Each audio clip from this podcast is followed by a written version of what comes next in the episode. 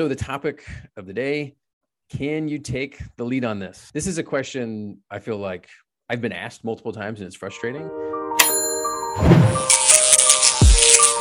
Hey everybody, Scott Dust here. Welcome to the channel. If you're interested in learning more about organizational behavior and organizational psychology, you're in the right place. The conversations we'll be having are about infusing science to better understand how to lead and manage ourselves and others.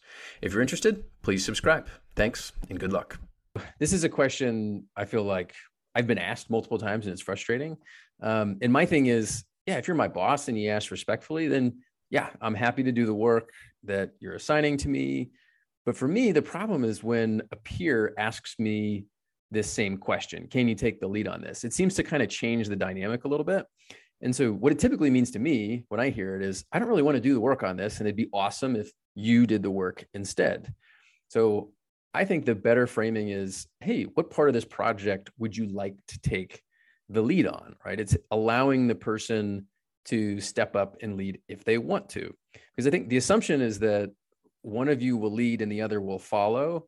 And that's kind of flawed in that teams really are a synergistic and reciprocal relationship among individuals where somebody's working on something at one point and another person works on it at another point and really, from what's called a shared leadership perspective, is that everyone's constantly claiming and granting leadership roles when it makes sense, when the situation dictates.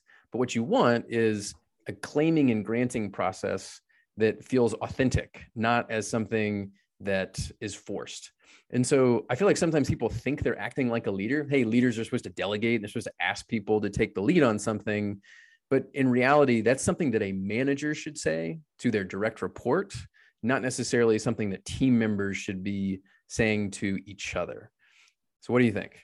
I agree 100% with what, what you're saying. Um, when your direct supervisor or manager, or maybe someone above you that you're seeking the trust or approval from, when they ask you to do something, right?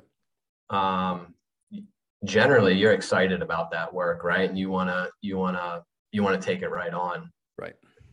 Um, on the other hand, like you mentioned, if it's a peer or someone from another group who's, you know, at your level or similar, this gets to be a little bit more um, challenging or maybe misinterpreted in the request. Um, but I want to ask you, like, why do you, why is that? Like, absolutely, when someone of your your peer asks you to do the work, yeah, it can be received much differently. Like why why is that? Yeah, I think it's the power it's the power difference and like the expectations of power, right? Like power in power is infused, power, authority, control is kind of infused in that manager employee relationship. Right? There's some type of organizational structure saying this is the hierarchy and there's accountability and responsibility between those two it's embedded in the job, right? You're almost taking on the job knowing, hey, this is going to happen. This person's going to ask me to do things.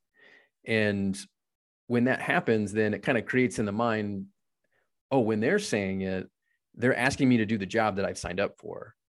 And then when it's a peer and you're and then there's no power differential and you're supposed to be on equal footing, when someone asks you to do it, it makes it it's it really just changes how you interpret it and how you filter it. And so I think that our psychology changes, our reactions change to that request because of the structural dynamics.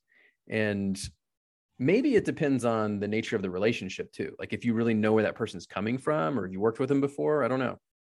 No, I think you're right right on. It's a case by case situation when uh, you know more of a peer is asking you, "Can you take this on?" Yeah. Uh, if it's a good a good positive working relationship, someone you trust, um, someone that you're willing to help at any time, uh, any place. Uh, it's it's generally easy to do, right? But sometimes that's not the case. There's no prior relationship, and sometimes people also assume the worst intentions. Um, so it can go either way, right? I mean, uh, I, I think if you're the one asking for help, hey, can you take the lead on this? Yeah. The way you ask and how you ask it and frame the opportunity and the request. It's different when you say, Hey, I really need your help. I don't have a resource to do this. you're much better at this than me. If you empower that person and say the right things, I think it comes across better. Yeah. Uh, whereas the other one, if you're doing the job for your boss, well, then obviously right. that's a much easier yes, sir. Yes, right. ma'am.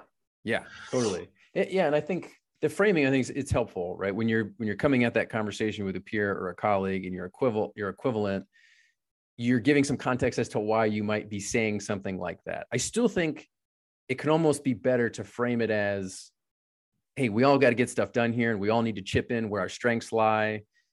And so everybody step up and do the role you think is most appropriate. Let's negotiate on the fly about that in addition to that, if you really do need somebody's help and you're asking somebody to do something, it's using that framing of here's why, right? I'm doing all these things and I can't get to it at this specific time. I'm not very skilled at this. And I'm, you know, I've watched you do something similar to this in the past or something along those lines where there's more rationale behind it. So instead of having that initial reaction of, oh, they just want to, they don't want to do the work and they want me to, there's a little bit more structure to the conversation or to the ask.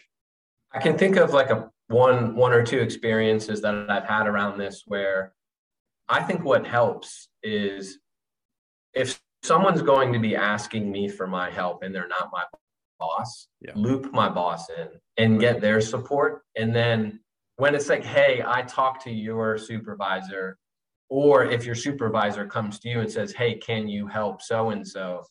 It seems to be more of a um, everybody's all on the same page and this is this is work that everybody sees as, as value added for the request you know who's requesting it and and for the overall team right? So i think that's another way to approach it. Yeah i love it. All right great perfect. All right everybody thanks for joining. For more resources on bridging the gap between science and practice for all things organizational behavior go to scottdust.com where you can subscribe to the monthly newsletter and find more evidence-based insights through social media, YouTubes, and podcasts. Thanks.